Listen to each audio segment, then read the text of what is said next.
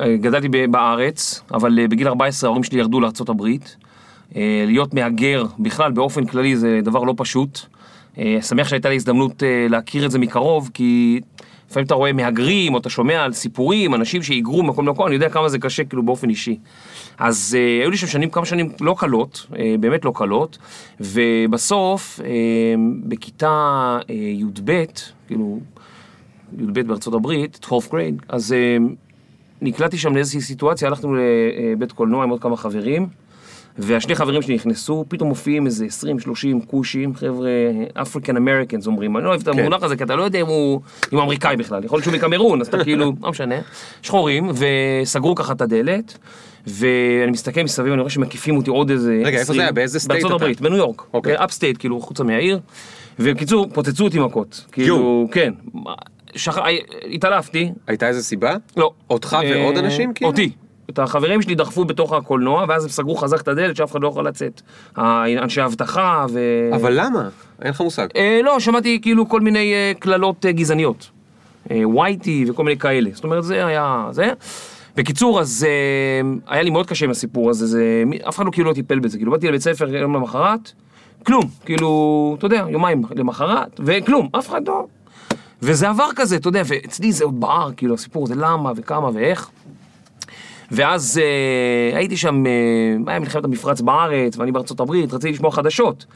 אז איזה מורה שאמר לי, תוריד את הווקמן, היה ווקמנים אז, כן? ואז אמרתי לו, אל תיגע לי בווקמן, עכשיו תשמע, אני בחור בן 17, אתה יודע, צעיר, מלא אנרגיות, הוא בא להוריד לי את הווקמן, עכשיו, אתה יודע, בחדר אוכל, יושבים לך שם 30-40 חבר'ה, כן, שחורים, עם ווקמנים, הוא בא אליי, אתה מבין, זה כאילו, ואמרתי לו, שמע, חבר, מקשיב לחדשות, טילים, נופלים אצלי במדינה, לא עניין אותו, רצה לתלוש לי את הווקמן מהראש, דחפתי אותו, השעו אותי מבית ספר. בכלל, אתה יודע, כבר מה שנקרא, הסעיף עלה לי, ואז להורים שלי היה חנות מנעולים. אוקיי. 30 שנה, ממש לא מזמן. אז איזה חבר אמר לי, תקשיב, תקשר לבית ספר, תעבוד עליהם, תגיד שיש פצצה. שנות ה-90, כן? עכשיו אני גרתי בן 17 וזה מתקשר, עושה קולות וזה, בקיצור, איזה שבוע עשיתי, זה אחרי זה הוא אומר לי, מאיפה עשית? אני אומר לו, מה זה מאיפה? מהחנות של הורים שלי, הוא אומר, תגיד, אתה מטומטום, וזה, יעלו עליך. בקיצור, אני כבר נכנס לסרטים, אתה יודע, כבר... כן, ואז לא קורה כלום, ואני כזה, אוקיי, ונגמרת לי השעה של שבועיים, אני חוזר לבית ספר, עובר היום, לא קורה כלום, שעה אחרונה, פתאום נכנסים שוטרים לכיתה. שוטרים אמריקאים גדולים, מצביעים עליי. עושים לי ככה עם האצבע בו, כאילו כבר ידעו וזה. באתי, יצאתי היום למסדרון. עכשיו, יש לי קרוב משפחה שם, בן דוד של אמא שלי, שהוא צ'יף של משטרה, באיזה מחוז אחר. אז הם ידעו אותו לפני הסיפור, והוא אמר להם, תקשיבו, אני מבין, כאילו, את כל הזה, רק בלי הזיקים. אני מבקש בלי הזיקים. אוקיי. שזה היה גם איזה קיצור... למה? כי זה כאילו עושה טראומה לילד? כן, אתה יודע, שמים אותך בהזיקים וזה, זה הרבה יותר... ואז מוציאים אותי ככה שוטרים מבית ספר, כל הבית ספר כזה בשקט כזה, מסתכלים מה קורה, נכנס לניידת מאחורה, ואתה מבין, באיזשהו שלב כאילו נופל לך הסימון, שאתה כאילו... אתה פאק-אפ, אתה כזה, אתה לא יוצלח, אתה כישלון, אתה... לא משנה מה, אתה יודע, כאילו, החיים שלי פשוט ראיתי אותם כאילו מתרסקים לנגד העיניים. לא אוניברסיטה, לא כלום, אתה לא יודע מה הולך לקרות, אבל באותו רגע, וזה קורה לכולנו בחיים, גם בתור בן אדם מבוגר, זה עדיין קורה לנו שיש איזה, לא יודע מה, יש לך איזה, אתה בהייטק ואתה במחירות, ואיזה מחירה שעבדת עליה עכשיו 3 חודשים, עם פרזנטציה וזה לא הולך. ברגע הראשון בכלל לזרוק את הכל וללכת, אתה יודע, כאילו, אתה כל כך, הייאוש הוא, עכשיו שאתה בן 17 ואתה מיואש, זה יותר חזק. כן. אז זהו, עוד אין לך כלום, אין לך כלום. אז איך זה נגמר? אז שמו אותי בתא מעצר.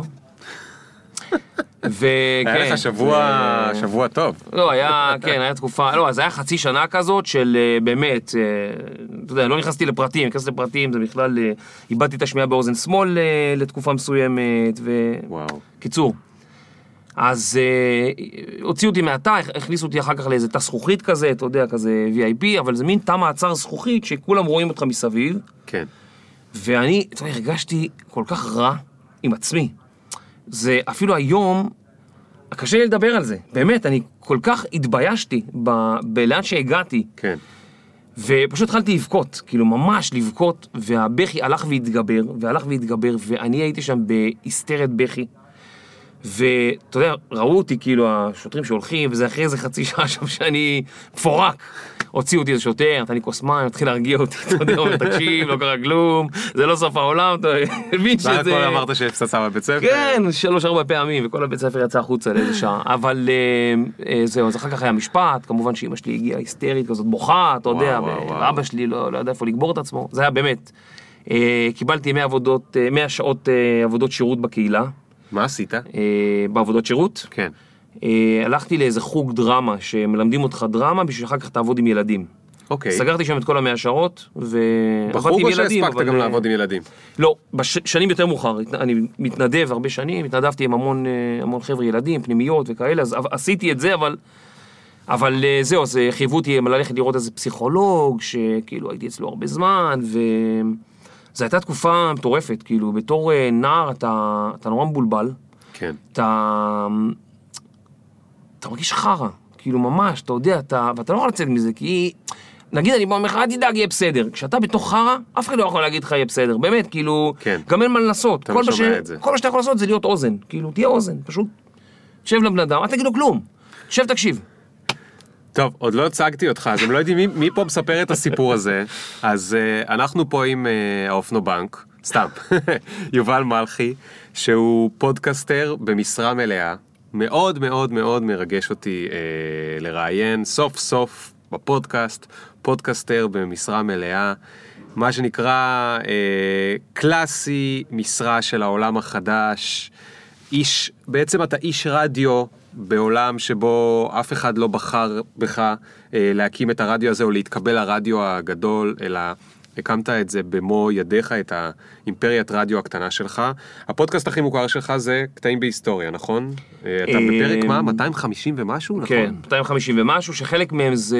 אין פרקים, אין שידורים חוזרים אצלי, אני לא החינוכית, אבל יש אצלי פרקים שהם כאילו מופיעים בהיסטוריה לילדים שאני מפיק לחינוכית, כמה פרקים בודדים של מלחמת העולם השנייה שהפקתי לחינוכית. מה אמרתי, חינוכית עכשיו? כן. לא, לתאגיד, היסטוריה לילדים. לכאן התאגיד. היסטוריה לילדים זה בכאן התאגיד. עכשיו אנחנו בעונה שנייה. החינוכית, עשיתי להם סדרה שנקראת מלחמת העולם השנייה, 30 פרקים. סדרה מטורפת, כאילו גם כמות התגובות שאני מקבל. 30 פרקים, וואו. כן, זו סדרה כאילו באמת משהו מטורף. וזהו, אני עושה סיפור אחר, יחד עם קרן שירה בנקי. לזכרה של שירה בנקי שנרצחה לפני כמעט 3 שנים בירושלים. אני עושה עכשיו סדרה מטורפת על בן גוריון, יחד עם המכון למורשת בן גוריון, בנגב, ועוד כל מיני דברים. אז בעצם במשרה מלאה אתה עורך ויוצר וחוקר ומראיין אני היסטוריון ציבורי גם, כי אני ממש, אתה יודע, אני חוקר את הדברים כאילו לעומק, ממש כותב אותם, אז אני סוג של היסטוריון ציבורי כזה ההרצאות שלי, יש לי המון הרצאות שמוסקות בהיסטוריה, מספר סיפורים. טוב, אז עוד אל תספר הכל, תכף אני אשאל אותך לפי הסדר. סותם. אל תסתום, זה מצחיק, שני פודקסטרים, אנחנו רוצים לראות מי ידבר יותר. אז טוב, ניתן שנייה למוזיקה להיכנס? כן, כן. מעולה. נתחיל בעוד שנייה.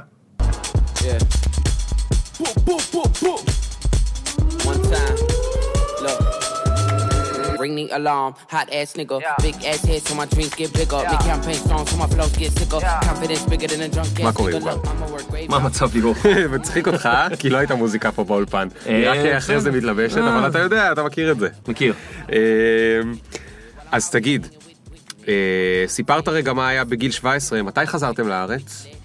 אני חזרתי, אז זהו, היה לי סיפור מצחיק, כשגמרתי תואר ראשון, אז צריך להסביר משהו. עכשיו, הפעם הכי שראיתי את אבא שלי מתרגש, אבא שלי נפטר ממש לפני פחות מחודש, בן 69, אז הפעם שהכי ראיתי אותו מתרגש, היה את הנפילה הזאת עם המשטרה וכל הבית משפט וכל החרא הזה, ואז הלכתי לקולג' מקומי, כאילו, גם לא חשבתי מה אני עושה, הלכתי לקולג' מקומי, שם פגשתי כל מיני חבר'ה שחלק הכרתי בבית ספר, משכו אותי לעיתון, התחלתי לכתוב כאילו בעיתון קצת, עיתון של הקולג'? כן.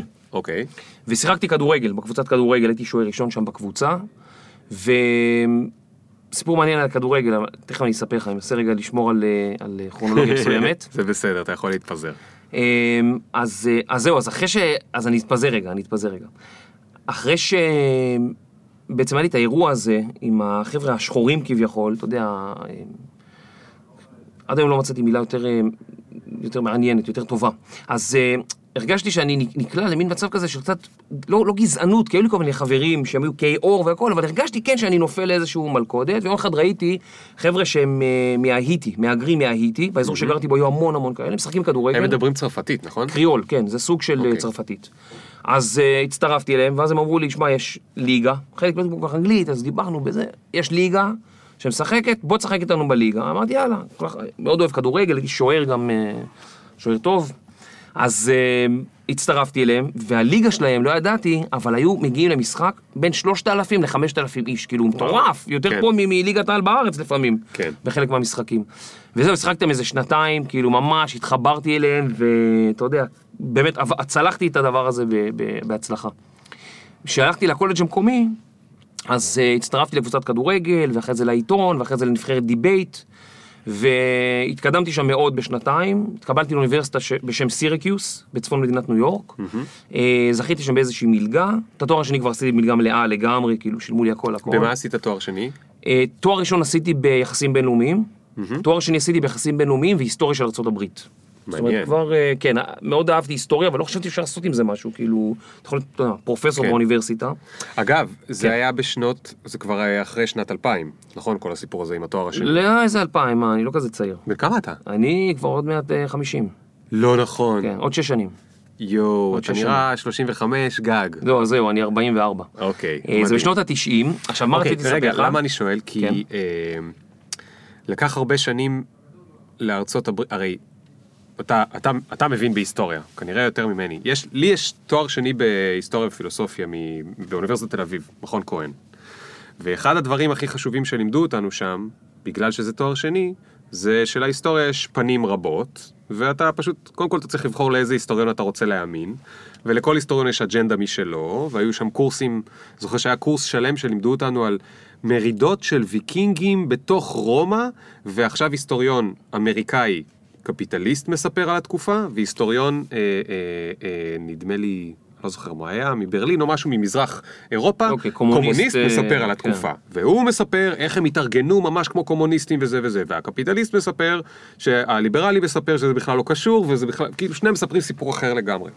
עכשיו, למה אני שואל? כי בשנות, נראה לי שזה היה בערך בשנות ה-90 ואחרי 2000 וכולי, בארצות הברית, הרבה מההיסטוריה שקשורה, נגיד, לשחורים, הם קצת שכתבו אותה מחדש, כי לפני זה היה מקובל גם בספרי היסטוריה, אבל גם במדינה עצמה, אתה יודע, בהרבה מדינות, עד שהיו בחירות שהם השתתפו בהם, היה את כל הסיפורים, רוזה פארקס והאוטובוס וכולי, אז לקח הרבה זמן עד שהם קיבלו זכויות שוות, ואז הם היו צריכים את ההיסטוריה מחדש, לסדר ולספר על כל מיני דברים שקורים שם עם השחורים והצפון והדרום וכל הסיפור הזה. ואתה סיפרת שהייתה לך איזה נקודה בעבר, נקודה, זה מצחיק אבל בעברית אומרים נקודה שחורה, של התקלות לא נעימה. אז איך זה היה כשלמדת פתאום היסטוריה שהיא יותר סובלנית וזה, כאילו אתה התעמתת עם זה, זה עבר לך בראש, זה אימת אותך עם משהו? תשאל אותי עוד פעם. האם כשפתאום אתה לומד על היסטוריה של ארצות הברית, שזו היסטוריה שמלאה בשני צדדים של שחורים ולבנים ומלחמת העצמאות וכולי, האם איכשהו נכנס לזה העניין האישי שהיה לך התקלות עם החבר'ה בגיל 17? לא, האמת שלא כל כך, היו לי חברים שחורים, אפריקאים, אמריקאים, והיה לי שותף אפילו לחדר פעם אחת שהוא היה אפריקאי, אמריקאי, מוסלמי. היו לי כל מיני חבר'ה צעירים אמריקאים, נסעו ללונדון, אז הכניסו את הבחור הזה, והוא אמר לי, אני מוסלמי, וזה, הוא היה שחקן פוטבול שנפצע בעין ולא יכל לשחק יותר, אבל הוא היה ענק, כאילו משהו מטורף, ובלילה הראשון שהוא ישן אצלי, כאילו ישן בדירה כזאת, בשני חדרים, פתאום אני שומע כזה, לא צעקות, אבל משהו נורא חזק, אללה אכבר. ואני כזה, אתה יודע, אני לא יודע, אני קפוץ מתחת למיטה, להתחמש, מה עושים? אז אני הולך כזה מציץ, אני רואה את זה השעון המעורר שלו. קיצור, אז... לא, האמת שקרה לי ההפך, רציתי לדעת יותר. כאילו, דווקא, אתה יודע שבבודהיזם, תמיד אומרים שבלי סבל, אתה לא ממש יכול להבין מה זאת חמלה. וזה קרה לי אותו דבר, אז לקחתי כל מיני קורסים שעסקו בקולנוע שחור, איך מציגים את השחורים, בסרטים אמריקאים, ושם היה קטע, למה? הם הראו כל מיני סרטים של שחורים, איך מציגים אותם, לא יפה, לא זה, וכמעט בכל הסרטים האלה גם הראו את הדמות של היהודי. זה עם האף הגדול שגונב כסף כל הזמן, ובסוף כאילו זה, עשיתי את העבודה על איך מציגים את היהודי בסרטים של שחורים. והפרופסור מה זה לא אהב את זה, והגשתי נגדו אחר כך קובלנה כזאת, והעלו לי את הציון. כאילו זה היה הזוי, כל הסיפור הזה. כן, אתה יודע, יש לי קרוב משפחה, שהוא קרוב, רחוק הזה, רב מאוד גדול, המגיד בירושלים, הרב שלום שבדרון. אז יש לי ספר שלו, כאילו, הוא לא, בוא נגיד, הוא לא כל כך ציוני, כן, ואני מאוד, אבל בכל זאת, יש שם, אפשר ללמוד מכל בן אדם, זאת אומרת, זה תלוי בך, אתה לא צריך לסגור, אתה יודע, בן גוריון גם אהב לקרוא כל מיני ספרים, תמיד עניין אותו, הוא קיבל ספר בספרדית, אז אתה יודע מה הוא עשה? הוא נורא רצה לקרוא את זה, אז הוא הלך ללמוד ספרדית. למד יוונית עתיקה, ואז הוא נסע ליוון, וראה שהם לא מדברים בכלל יוונית עתיקה, הוא נורא כעס עליהם, מה זה, הם לא יודעים את השפה שלהם? אז זהו, אז הוא מספר שם סיפור נורא יפה, שאיזה ילד שיחק אצלו בחצר, נפל ופתח את הראש, והתחיל לרדת לו דם. והוא לקח אותו לידיים ורץ למרפאה הסמוכה, ואיזו זקנה שעמדה שם ברחוב, רואה שהוא רץ ורואה את הדם, ואומרת, אלוהים ישמור, שישמור אותך אלוהים. הוא מגיע לידה, היא פתאום רואה שזה הנכד שלה, היא מתחילה לצעוק, מירקה, מירקה! הוא אומר, ככה אנחנו גם. אם זה לא קרוב אלינו כל כך, אתה אומר שאלוהים ישמור, שיהיה לכם טוב, שזה, אבל שזה קרוב אליך, זה מירקה, מירקה, אתה יודע. כן. אני חושב שאני הצלחתי להבין, כאילו, אתה יודע, חלק מהנקודות של מאיפה הם באים ולאן הם רוצים להגיע, וכן הצלחתי להתחבר להרבה מאוד מהדברים, אבל אז אתה רואה, כאילו, מצד אחד אתה סובל, מצד שני כן. אתה גורם לאחרים לסבול, אז כן. זהו, התפזרנו. רגע, אני רוצה לחזור רגע למשהו שהשארתי אותו פתוח, אני מסיים אותו בדקה. כשסיימתי את הקולג' המקומי אחרי שנתיים, אז נכנסתי שם לתוכנית של מצטיינים, והייתי שם בנבחרת דיבייט, זכיתי בכל מיני פרסים, כאילו, באמת זה היה, ואז גם נתנו לי להעביר את הנאום של הבוגרים. של סיום הקולג'. כן. איזה כבוד. עכשיו, תבין, זה שנתיים מהמעצר שלי בזה, והשופט, והעבודות שלו, כאילו... כן. ואני זוכר שאבא שלי, ראיתי אותו אחרי זה, וראיתי שכאילו ירדו לו דמעות, זו פעם היחידה שאני זוכר, אולי עוד פעם או פעמיים שראיתי את אבא שלי בוכה. כן. אז זה היה מאוד מרגש, עד היום זה מאוד מרגש בשבילי, וזהו, זה היה... כשסיימתי, התחלתי עוד סיפור, עכשיו אני סוגר את כל הפינות רגע, את כל הסוגריים, אני סוגר את הסוגריים. אני אוהב סוגריים. כשסיימתי את התואר הראשון, נסעתי לעשות סטאז' או התמחות בצלב האדום, בשוויץ, בג'נבה. עבדתי שם כמה חודשים, מאוד מעניין, הבנתי שאני לא רוצה לעשות זה, כאילו שזה לא מדבר אליי. מצאתי שם באיזה יריד כזה של כל הספרים בצרפתי, וזה מצאתי שם ספר באנגלית של עמוס אילון, שנקרא הישראלים, ואחרי 3 או 4 עמודים, החלטתי שאני חוזר לארץ לעשות צבא. כאילו, היה לי תואר שני לפניי, עבודה בקונגרס שחיכתה לי, אבל החלטתי שאני הולך לחזור לארץ ולעשות צבא, ואחרי שסיימתי תואר שני, וסיימתי כמה חודשים, עבדתי בקונגרס, בוועדה ליחסים בינלאומיים, חזרתי לארץ, לעשות צבא, הייתי בן 24. וואו. לא כל כך רצו לגייס אותי וזה, אבל בסוף התעקשתי וזהו, ועשיתי שריון, עשיתי שנה שלמה בשריון, שחצי שנה עזבתי את הפלוגה ואת הגדוד שאיתם עשיתי, עברתי לגדוד אחר משלעות ללבנון, למוצב ריחן, ושם הייתי חצי שנה. הרגשת קצת שאתה צריך כאילו להחזיר את מה שלא הספקת בגיל יותר מוקדם? כאילו למה, אתה מציין את זה, כאילו התנדבת לעבור לפלוגה אחרת כדי לעלות ללבנון? כן. כן, רציתי לתרום, ולא רציתי בשנה הזאת לעשות שום דבר שהוא לא פול, כאילו 100%, אתה יודע, אני גם הייתי רגיל מהאוניברסיטה, ימי שישי בערב לפעמים, לשבת, לתת כי זה הכי שקט, אתה יודע, בחדרי מחשבים, אז לא היה עוד לפטופים לכל אחד. תגיד משהו, רגע, בכל האוניברסיטה, אתה אומר, באותו זמן הייתי גם בכדורגל, וגם בדיבייט וכולי, כלומר, החיים שלך היו מלאים עד הקצה, לא סיפרת מה היה עם זוגיות וזה, אבל נשמע שכאילו, מה שנקרא, מהבוקר עד הערב, היה לך לוז ארוך. לא ישבת והשתעממת. ועכשיו, פתאום, אתה בצבא.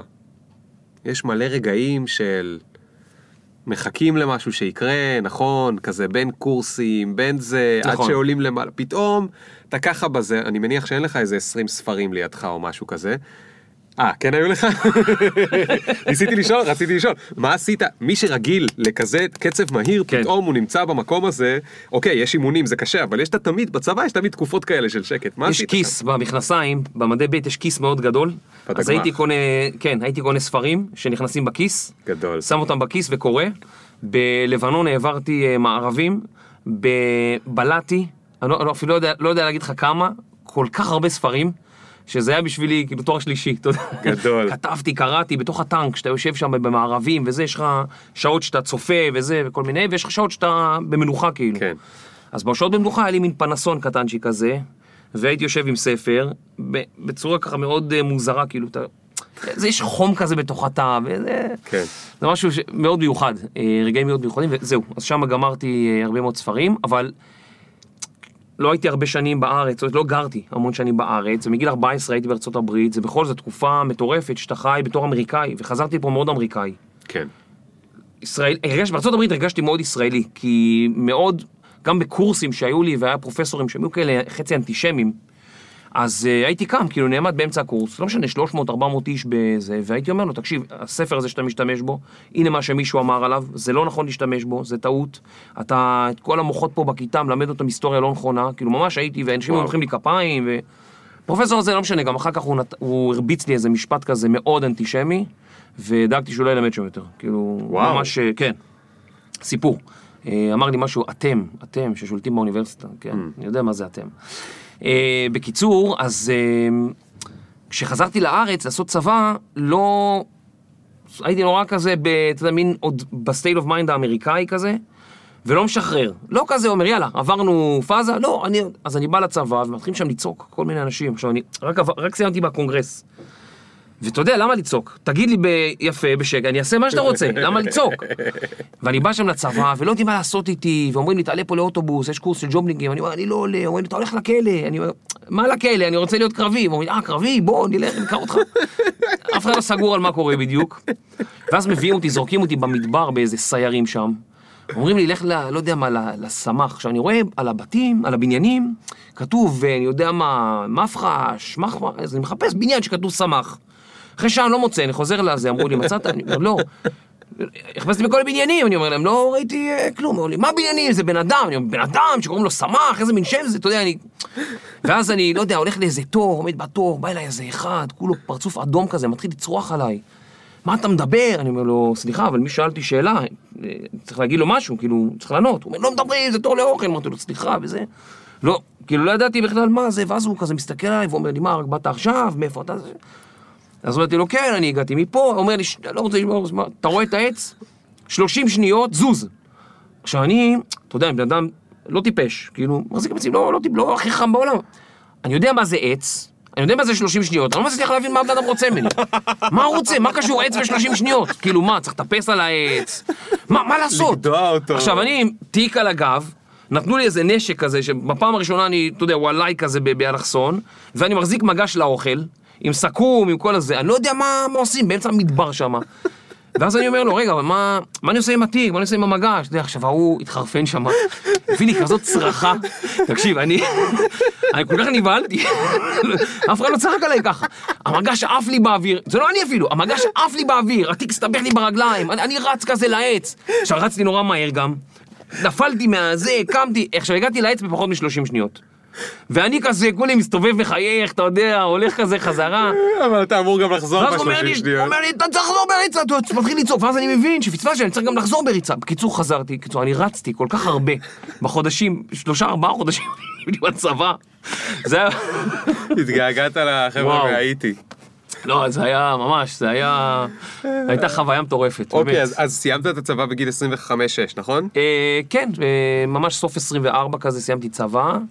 ואז חיפשתי מה לעשות עם עצמי, היה לי כבר תואר שני, שהייתי בקונגרס, עזרתי לשגרירות הישראלית. הייתי מביא להם כל מיני מסמכים שהם היו צריכים, הייתי מסדר להם מקומות בכל מיני ועדות, מה שהם היו צריכים עזרתי להם.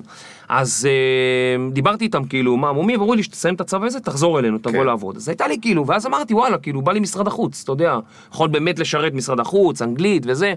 אז התקשרתי למשרד החוץ, אמרתי, אני רוצה קורס צוערים. אז אמרו לי, אוקיי, היה דצמבר או ינואר, והם אומרים לי, אולי פתח אחד באוקטובר, אז תתקשר באוקטובר. עכשיו אני אומר, מה באוקטובר? כאילו, מה אני עושה עד אוקטובר? אז אני לא יודעת, ואולי לא באוקטובר הזה, יש לנו בעיה עם תקציבים, אולי בשנה הבאה. אז אני לא ידעתי מה לעשות, אתה יודע, ממש הייתי כזה, לא הכרתי גם אף אחד, לא... אז... ההורים גם חזרו? לא. לא. זאת אומרת, אז היית פה... ההורים שחזרו לפני חודש, ההורים שלי חזרו, אחרי 30 שנה. כן, הייתי חייל בודד, גרתי אצל סבתא שלי. אוקיי. איפה גרתם? במושב, אביחיל. ששם גדלתי כאילו גם בתור ילד, לפני שההורים שלי עזבו, זה ליד נתניה. אוקיי.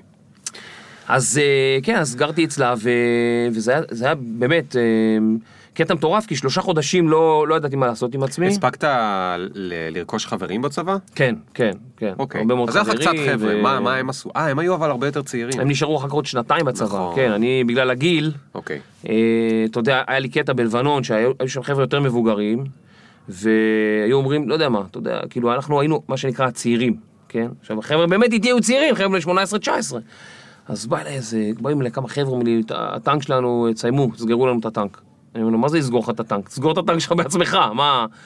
ככה אתה מדבר, חכה תגיע לפלוגה, חכה תראה מה יהיה לך, עכשיו אני יודע שאני לא בא לפלוגה, אני אומר, יו, אני מת מפחד, מה תעשו לי? אימא ל... אתה יודע, והם...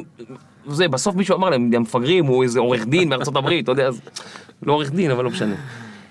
אבל לא ידעתי מה לעשות עם עצמי אחרי הצבא, עבדתי באיזה בר, בתור ברמן, הלכתי לעבוד בחברה שמוכרת דלתות, הסתובבתי ומכרתי דלתות, כאילו באמת לא ידעתי מה הלאה, ואחרי 3 חודשים פשוט נמאס לי ועזבתי, חזרתי לארצות הברית, השגרירות גם, לקח להם יותר מדי זמן עד שחזרו אליי, אז בינתיים איזה חבר אמר לי, יש לי איזה משהו משרה, משלמים כאילו המון כסף, וצריך לדעת יוניקס, עכשיו, באוניברסיטה שאני הלכתי בשנות ה-90, עוד לא היה דוודפן, שתבין מתי הלכתי, אז בשביל לשלוח מייל הייתי צריך לדעת יוניקס, אז ידעתי יוניקס, אבל גם, אתה יודע, לקחתי ספר, 3 ימים, אתה יודע, יוניקס, ממש לא בא למי שמבין במחשבים, וזהו, והתחלתי לעבוד בהייטק, ופשוט 15 שנה נקלעתי ל...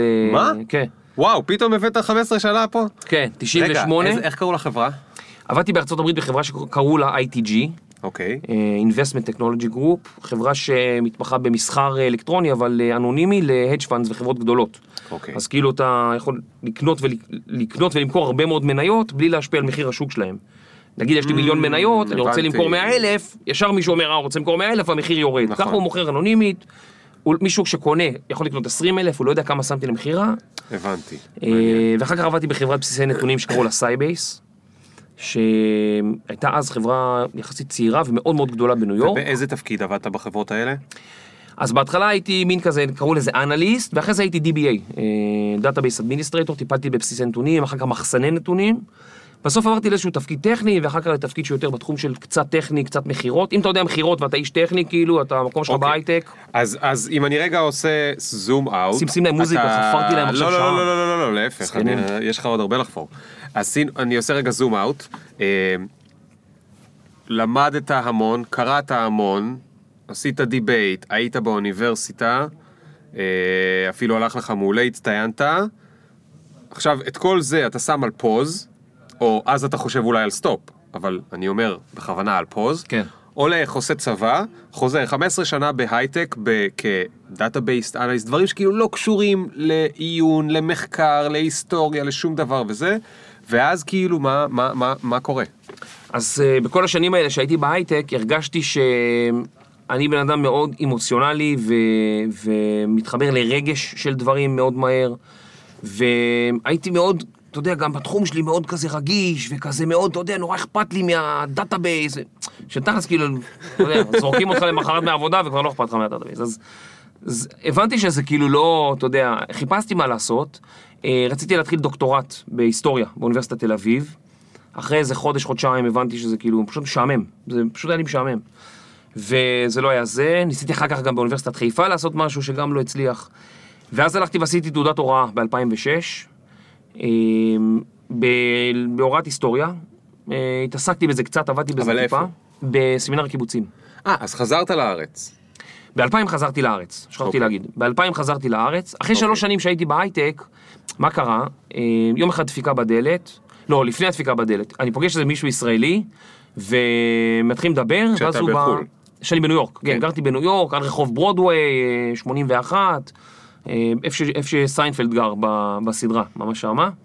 אז פגשתי מלא חבר'ה ישראלים, והם פשוט התנחלו אצלי בדירה, וזהו, ונהיה לנו ממש, אתה יודע, כמה חודשים כאלה של כיף מטורף, מסיבות, הולכים לסנטרל פארק, לשלג, באמצע הלילה, קטע מטורף, ובאו אליי חברים, יום אחד דפיקה בדלת, איזה חבר שלא ראיתי המון שאני מופיע אצלי גם, בהפתעה כזאת, זה היה תקופה מדהימה, ושהם כולם עזבו, אז היה לי נורא לבד, קודם כל, כי כמה שיש לך חברים בארצות הברית, גם שיש לך חברים ישראלים, שעובדים שם בכל מיני דברים, אתה מוגבל, מתי אתה יכול ללכת, מתי אתה יכול לבוא. כן. ואז החלטתי שאני חייב לחזור לארץ, כאילו שבאמת המקום שלי הוא פה, כי החברות הזאת שיש פה, אין את זה שם.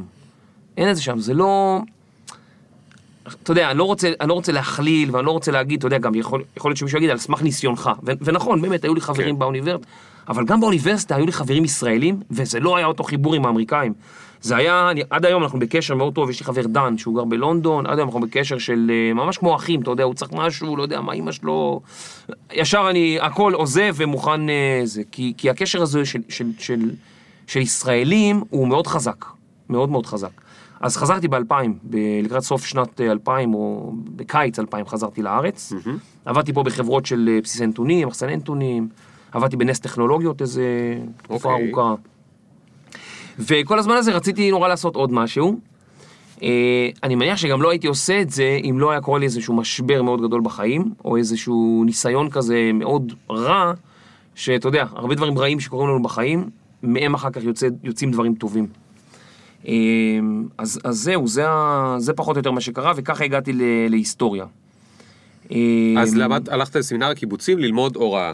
הוראת היסטוריה. כן. אז תכננת להיות מה, מורה בבית ספר? חשבתי אולי, להיות מורה בבית ספר, להשפיע, לעבוד עם חבר'ה צעירים, אתה יודע, גם... הסיפור שלי, זה שאני מספר לך את הסיפור שלי, זה לא בשביל לבוא ולהגיד, וואו, תראה את הסיפור שלי, ממש לא, כאילו, ההפך.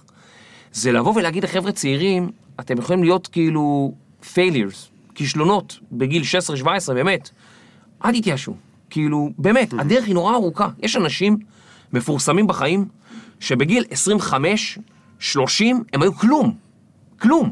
כן. אתה יודע, סתם בן גוריון, שעכשיו אני עושה אליו את הסדרה, לא היה איזה מישהו, סתם היה מסתובב בירושלים רעב בגיל 25. כאילו, אני אומר לך, אנשים, זה לא להתייאש. באמת, הדרך נורא ארוכה, לא להתייאש. אוקיי, אז עשית את התואר, ו?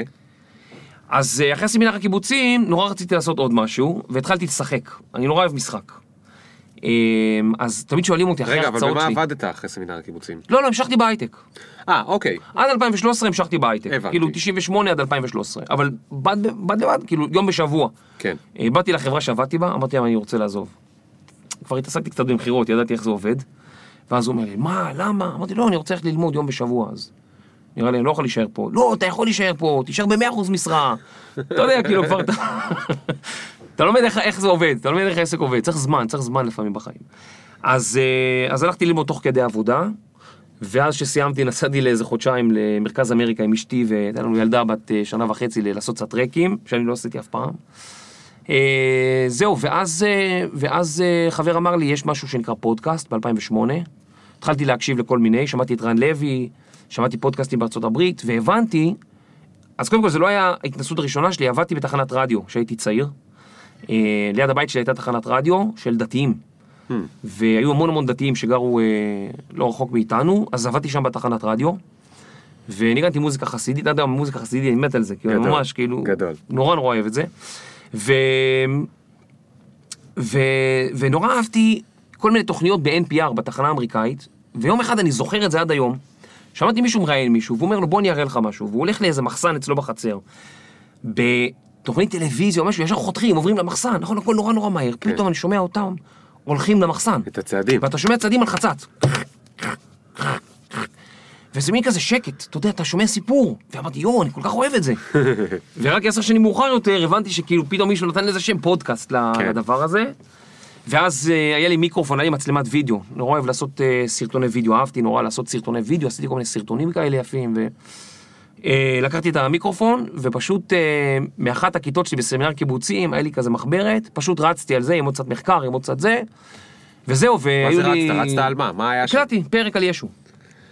החלטת שאתה מקליט פרק על ישו? כן. קראת לזה פרק, או חשבת שאתה עושה one time וזהו?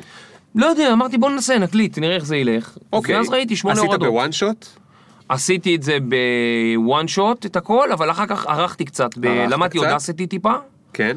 ועד היום אני לומד אודסיטי, דרך אגב. אודסיטי זה התוכנה שבה אנחנו מקליטים עכשיו גם את הפודקאסט. שאנחנו מקליטים ועורכים, נכון, שאני עורך, כאילו, שלפעמים אני יושב, אתה יודע, על פרקים שלי, יש פעמים שאני יושב כאילו 10 שעות על פרק. וואו. כן. וואו. כן. וואו. אתה משקיען, חבל על זה. אני משקיען, כי בסופו של דבר, אם אני מחפש איזה מוזיקה, שהיא חייבת להתאים, ואני לא מוצא אותה, אני לא ינוח. אנשים שעובדים איתי, כאילו, שהם בקטע העסקי, הם רוצים להרוג אותי. יש חבט תלייה אצלי במרתף, שהם רוצים לקלוט אותי. טוב, רגע, לפני שיש איתך עוד אנשים. סותם. אתה מקליט פרק על ישו. לא, אתה לא סותם, אתה צריך להמשיך לדבר. כן, סליחה. אני פשוט אסדר אליך את הדברים. סליחה. אתה מקליט פרק על ישו, שהרגע למדת בשיעור או משהו כזה, או חומר שאתה מכיר. בדיוק. ומה, הכנת לעצמך כאילו... קצת נוטס. הכנת לך נוטס קצת, אבל את החומר הכרת כי היה לך נגיד טרי בראש. כן. ומה זה היו 8 הרעדות? לאן העלית את הפרק? אייקאסט. היה אתר שנקרא אייקאסט. נכון. העליתי אותו, ופתאום ראיתי שאנשים מורידים. אוקיי. איזה 8 אנשים הורידו, ואני כאילו... אתה מדמיין. אני מושג, אבל אני באקסטאזה. כי אני אומר לעצמי, תשמע, המורה שלימד אותי, הפרופסור הזה שלימד אותי בסמינרי קיבוצים, כמה היינו בכיתה? 15 איש? אז כאילו... זה כאילו העברתי עכשיו שיעור ל8 אנשים. אתה יודע, אני באטרף מהסיפור הזה. ואז עשיתי עוד איזה משהו על לורנס איש ערב, נורא עניין אותי. ואז נורא עניין אותי המסעות של לואיס וקלארק. זה כאילו, כל מה שאני עושה בפודקאסט, אני מכיר קצת. ויש לי חור שחור, אם אני רוצה לדעת יותר. ואני רוצה לדעת יותר, אז אני עורך את המחקר ככה, אתה יודע, בממש, יושב על דברים, לפעמים עד אמצע הלילה, הייתי יושב עד איזה 3:00 לפנות בוקר, שומע דברים, עורך וזה, הולך לישון, קם ב6:30, 7:00, מלא באנרגיות. אתה יודע, כי אתה עושה משהו שאתה מאוהב בדבר הזה. כן. ואז התחילו להיות יותר הורדות, כבר 20 לפרק, 100 לפרק, ופתאום אני קולט כאילו שאני מלמד יותר אנשים מהפרופסור שלי, זה בסמינר קיבוצים. וזהו, ואז... וכל פרק אתה דיברת לעצמך בעצם, נכון? לא ראיינת מישהו או משהו כמו שאנחנו עושים. לא. אתה כאילו עושה שיעור בהיסטוריה. אני מספר סיפור היסטורי. לא, אפילו לא שיעור בהיסטוריה. אני מספר סיפור בהיסטוריה. איך ידעת לספר סיפור? כי לספר סיפור זה אומנות.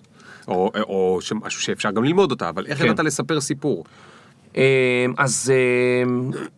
זאת שאלה טובה, אני נורא רציתי ללמד כל החיים. לימדתי, כשהייתי באוניברסיטה, כל מיני קורסים. פעם אחת לימדתי חבר'ה מיפנים שהגיעו לארצות הברית, רק אידיומס זה נקרא. כל מיני כזה, אתה יודע, it's raining cats and dogs, כאילו יש משפטים כאלה. כן, ביטויים באנגלית. ביטויים, כן, אתה צריך להסביר מה זה יורד חתולים וכלבים, אז אתה מסביר להם מה זה, מתי משתמשים. לימדתי קצת מחשבים, נורא אהבתי את זה, נורא אהבתי לראות פתאום שאנשים נדלק אליהם אנורה. אתה יודע שאתה העיניים כזה, הגבות מקובצות, ופתאום הגבות מתרוממות, והעיניים נפתחות, ואתה רואה שהבן אדם מבין, ואתה כזה... נפל לו הסימון. נורא אהבתי את זה. אבל לא מצאתי שום מסגרת. אז כשהייתי בהייטק כתבתי ספר, כאילו עם עוד איזה 3 כותבים, כתבנו ספר על בסיס נתונים ואופטימיזציה, אבל זה לא היה זה. ואז שכאילו גיליתי את העולם של ההיסטוריה, נורא רציתי ללמד את זה. כן. והייתי עסוק במשחק, כאילו כמה שנים טובות, שיחקתי בכל מיני סדרות ישראליות, האלופה. באמת? כן. גדול. כן. אף אחד לא יודע את זה, הנה, עכשיו אנחנו... לא ראיתי את הסדרה, אבל אני... היה סדרה מתי נתנשק, היו עוד כל מיני. הופעתי בסדרה שנקראת הג'וקר, סיפרתי בדיחות. אין, ליאור, עזוב, אנחנו ניכנס לזה, לא נצא מזה, כל השטויות שעשיתי. אז זהו, מי שנכנסתי לפודקאסט, כאילו... הבנתי שזה עושה כמה דברים. אחד, זה מגרה את האינטלקט שלי, כי אני קורא לשם הסיפור, וזה מה שעשיתי בדיבייט, דרך אגב. אתה עובר על עיתונים, אתה סורק אלפי מילים בדקה, ואתה לומד למצוא כאילו בדיוק את הדברים שאתה מחפש, את הנקודות האלה, שאחר כך אתה צריך להציג טיעון, הנה טיעון שהוא מאתמול, מופיע בעיתון, אומר ככה וככה. אז כל הזמן סורק בצורה מטורפת עיתונים, אתה גם לומד לדבר נורא נורא מהר, שעד היום שאני מופיע, נגיד, בדיור מוגן, או מול קהל מבוגר, אני כל הזמן צובט את עצמי, להזכיר את עצמי להעט, כי אני מתלהב, אז אני... כן. אז גם אני אומר, אתה אחראי לעשות לי ככה, גם כשאני מהר מדי, אתה עושה לי ככה, אז תמיד יש איזה מישהו כל הזמן עושה לי ככה. שעשע. אז מי שהתחלתי לעשות את הפודקאסט, באמת, זה גירה את האינטלקט שלי, כל כמה זמן עשית פרק? בהתחלה פעם בחודש כזה. אוקיי. וגם העריכה, עבודה עם המחשב, וגם מוזיקה, עבודה עם מוזיקה שאני נורא אוהב, אז הכל ביחד, פשוט יום אחד, בום, התחבר לי. והבנתי שזה כאילו מה שאני רוצה לעשות, ממש כאילו בתור תחביב, אף אחד לא חושב הלאה, אתה יודע, זה... כן. אתה יודע שבאים לפה חלוצים, ב-1880, אפילו אחרי זה, הם לא חושבים להקים מדינה, כי זה כל כך רחוק מהם, שבהתחלה אפילו בן גוריון כאילו אומר, אני אקים איזשהו commonwealth כזה, איזשהו אוטונומיה יהודית בתוך האימפריה העות'מאנית, אף אחד לא... גם מאוחר יותר, 1920, 1930, אין פה מספיק יהודים של... אף אחד לא חושב מדינה, חושבים על הצעד הבא. זה נורא קשה, אז גם אני לא חשבתי שיום אחד אני אעשה פודקאסטים, לא, חשבתי כאילו, וואו, אני לא יודע מה, אני פשוט אמשיך לעשות זה נורא כיף. ואז בסוף 2008, לא, ב-2008 נולד הבן שלי ירדן, הבן השני, יש לי בת נוי גדולה וירדן הוא השני, ושנה, התחלתי לעשות זה בסוף 2008, את הפודקאסטים, באביב 2009, אז קרה איזשהו אירוע ששינה את החיים, אני יכול להגיד לך.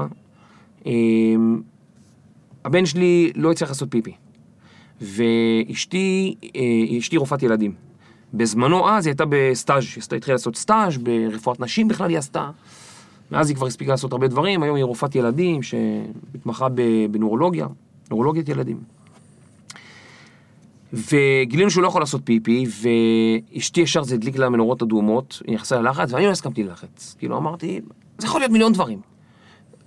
לא רוצה להילחץ, לא רוצה, והיה לו איזו בדיקה, ובבדיקה הרופאה שעשתה לו את הבדיקה, איפה שאשתי עבדה, בבית חולים שאשתי עבדה, אמרה, לא, אני רואה משהו, אני לא יודעת מה אני רואה. כאילו, תלכו למיר, תעשו שם בדיקה. והבדיקה נקבעה ליום ראשון, ובסוף שבוע הזה, זה היה סוף שבוע של מחשבות, שהראש, אתה יודע, אתה יורה לכל הכיוונים. ואחרי זה אמרתי לעצמי, עזוב, תחשוב טוב, יהיה טוב, כאילו, משהו כזה, וחשבתי טוב ולא היה טוב, כאילו, בדיעבד. עשינו איזושהי בדיקה, אחרי זה חזרנו, והרופא כזה, אתה יודע, הוא מתחיל, איך אתם, מה שלומכם, אתה יודע.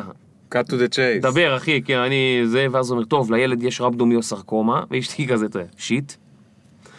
ואני לא מבין מה זה, לא מבין מה זה המילים האלה אומרות, אבל הבנתי שזה לא טוב, והוא מדבר, ואני שומע אותו, ואני לא מבין מה הוא אומר בכלל, אני לא שם. אני רק רואה, אני מסתכל על השעון בחדר שלו, ואני רואה את המחוג של השניות מפסיק לזוז. לא אשכח את זה, כאילו, אני רואה את השעון של השניות זז, שנייה ועוצר. שנייה ועוצר. כאילו, ממש, וזה היה לי נורא מוזר, למה הזמן לא זז. ועלינו לקומה 7, שזו אונקולוגיה, וזהו, ואז אשתי כאילו אומרת לי, טוב, בוא נתחיל לפרוצדורה, ואני אומר לה, איזה פרוצדורה? מה את מדברת? כאילו, אנחנו לא פה. אני לא מוכן, אתה יודע, ודודה שלי נפטרה ב-2003 מסרטן, דוד מצד אמא שלי, כאילו, דוד אחר, ב-2004 גם מסרטן, כאילו, עברנו איזושהי תקופה, התגרתי עם דודה שלי בבית תקופה. לא תכננתי שעכשיו הילד שלי עם סרטן, אתה יודע, לא התאים לי, ממש, כאילו, אתה יודע, אמרתי, לא, זה לא מתאים לי, אני הולך מפה. והיא, כאילו, אתה יודע, ישר, היא הבינה אותי מאוד, לקחה אותי החוצה, בחוץ התפרקתי ממש, כאילו, אני ממש, אתה יודע, כאילו, אני זוכר דודה שלי איזה טיפולים היא עברה, וכמה, עזוב את הטיפולי, הסבל שאתה עובר תוך כדי, ואמרתי מה עכשיו, הקטן הזה, הילד בן 10 חודשים, צריך לעבור עכשיו את מה, אתה יודע, לא, למה, כאילו, לא הייתי מוכן להתמודד עם זה, וזה היה, בשבילי, זה היה מכה נורא קשה, והתחלנו את הטיפולים כמובן, ובהתחלה היה לו כל מיני ניתוחים, לשים פורט, הפורט הזדהם, צריך ניתוח, הילד הזה עבר איזה, לא יודע, 30 הרדמות בשנה שהוא עבר טיפולים, זה היה מזעזע, זה היה שנה איכסה, ממש, כאילו, נוראית, אבל קראו לי כמה דברים בשנה הזאת, אחד, בזמן שהוא היה בחדרי בידוד וכאלה, שרק אני והוא ישן, אז כתבתי פודקאסט, כאילו, פשוט לקחתי נושאים וכתבתי, וזה היה לי מין תרפיה כזאת, וראיתי שם המון דברים, ראיתי המון אנשים מכל מיני סוגים ומינים, ואתה יודע, אתיופים וערבים וחרדים, וכולנו באותו חרה, וכל המחיצות נופלות. וזה המקום הכי מדהים שהייתי בו בחיים. באמת אני אומר לך, כאילו, מהבחינה הזאת, שלא משנה מי הבן אדם שעומד לידך, כאילו, אתה יודע מה עובר לו בראש, אתה יודע, כמות דמעות, אתה לא בוכה ליד הילד בגדול שם, לא כי אסור לך, כי אתה פשוט לא, כי אתה מתווה לעצמך דרך, ואתה הולך איתה עד הסוף, אתה פשוט רץ בכיוון הזה, ובלילות שהילדים יכולים לישון, אתה עומד כזה בפתח של הדלת, ואז אתה עומד כל ההורים, מגיעים לפתח של הדלת ועומדים כזה, ואתה יודע מה עובר על כולם, ואני יכול לספר לך על השנה הזאת, כאילו, אתה יודע, הרים וגבעות, אבל אני אספר לך, כאילו, אני תמצאת את זה. אחד הדברים שקורים במחלקה אונקולוגית, אנחנו מאושפזים בשניידר, זה שמגיעים המון ארגונים שמתנדבים, מגיעים כאילו לשחק עם הילד, לתת לך כמה דקות שתהיה לעשות את הדברים שלך, להיות איתך, אין סוף ארגונים, אין סוף אנשים. ובשלב מסוים נסענו לצרפת להמשך טיפולים, הוא עבר איזה ניתוח של קריטה מורכב, ואחר כך השתילו לו כל מיני צינורות בתוך הגוף, ומכניסים לתוך הצינורות האלה חומר בעצם רדיואקטיבי, מין טיוב כזה רדיואקטיבי, שהוא פולט קרינה מבפנים החוצה במקום ההפך. והיו שם ילדים, פליטים של אפריקאים, שלא הייתם אף אחד. אני אומר לאחות, כאילו, מי נמצא עם הילדה? זאת אומרת, למה זאת אומרת? מההורים שלהם עובדים, גרים רחוק, אין אף אחד. תקשיב, אנשים משאירים את הילדים שלהם של טיפול והולכים, באים בסופי שבוע, ילד בן שנתיים, ליאור. נקרא לנו הלב, אתה יודע, נקרא לי הלב. גם בצרפת לא נהוג להישאר עם הילד לישון בלילה. בארץ, כאילו, איזה הורה לא ישן עם הילד שלו באותה מיטה, ליד, אין, בישיבה, בעמידה, לא משנה מה, אתה לא תעזוב את הילד שלך, אתה יודע, מנטליות. וזה, הבנתי פתאום שמה, שאתה פה, אין לך חיים נוחים כמו בארצות הברית, אוטו גדול, בית גדול, אין לך את זה, אבל יש לך משהו אחר שאין שם, שאין במקומות אחרים בעולם.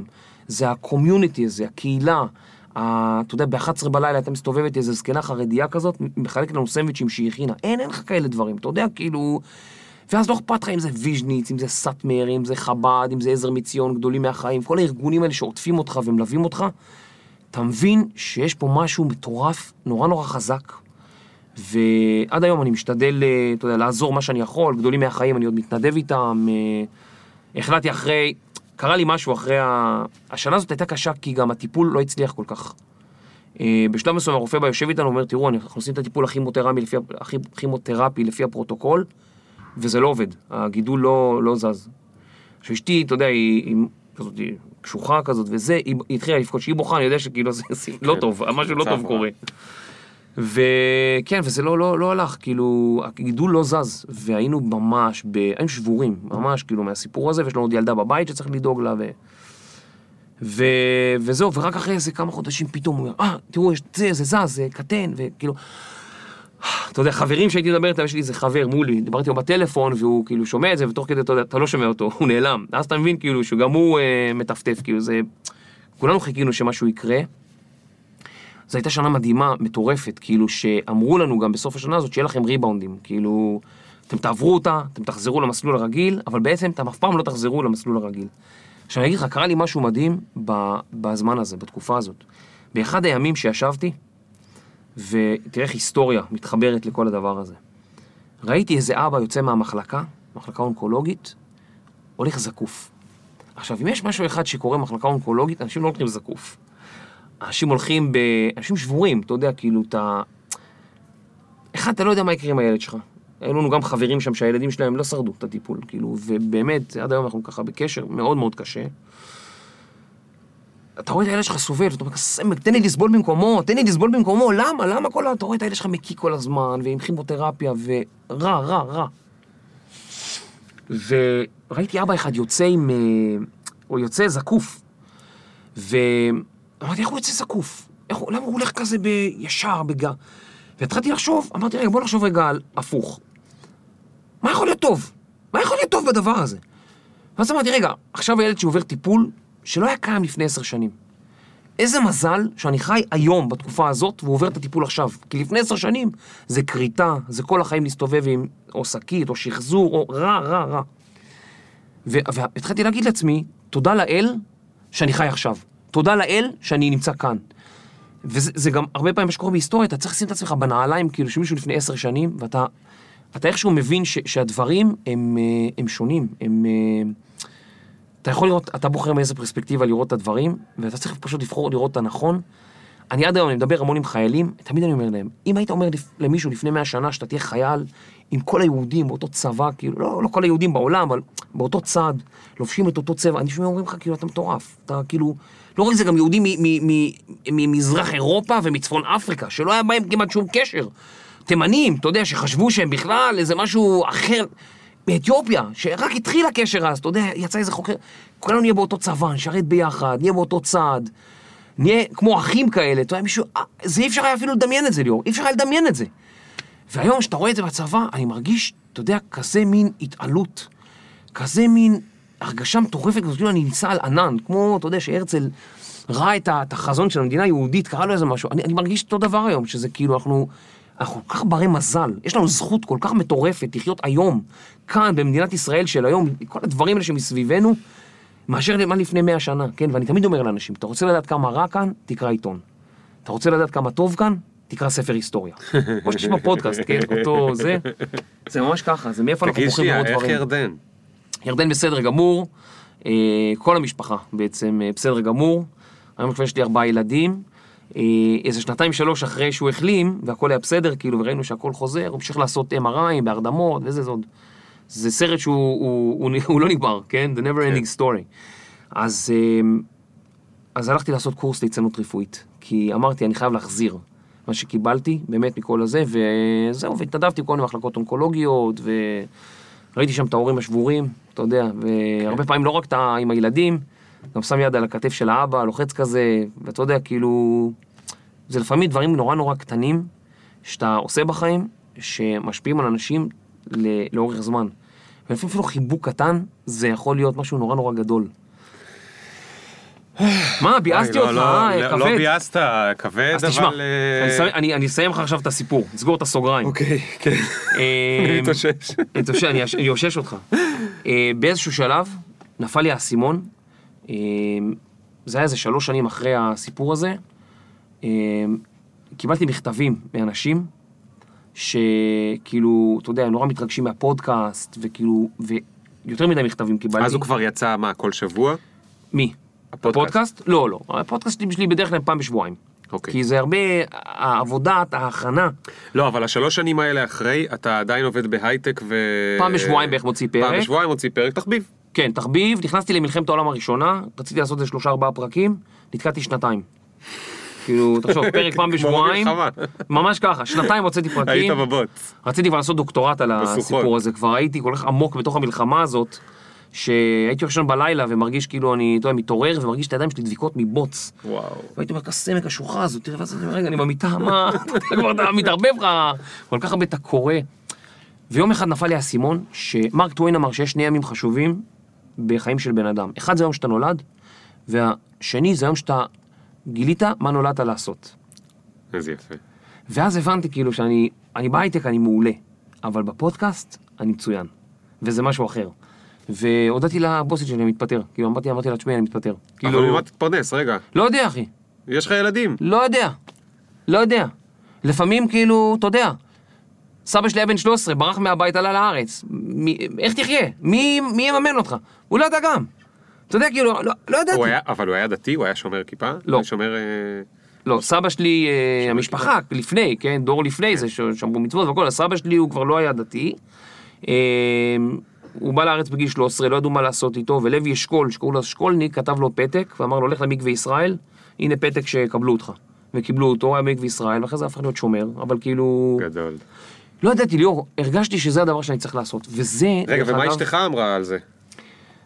אשתי, אתה יודע, היא... תראה, אני תמכתי באשתי הרבה מאוד שנים, לא תמיכה, לא כסף, כסף אנחנו גוף אחד, זה לא... שאני תומך בית, תומכת, זה לא...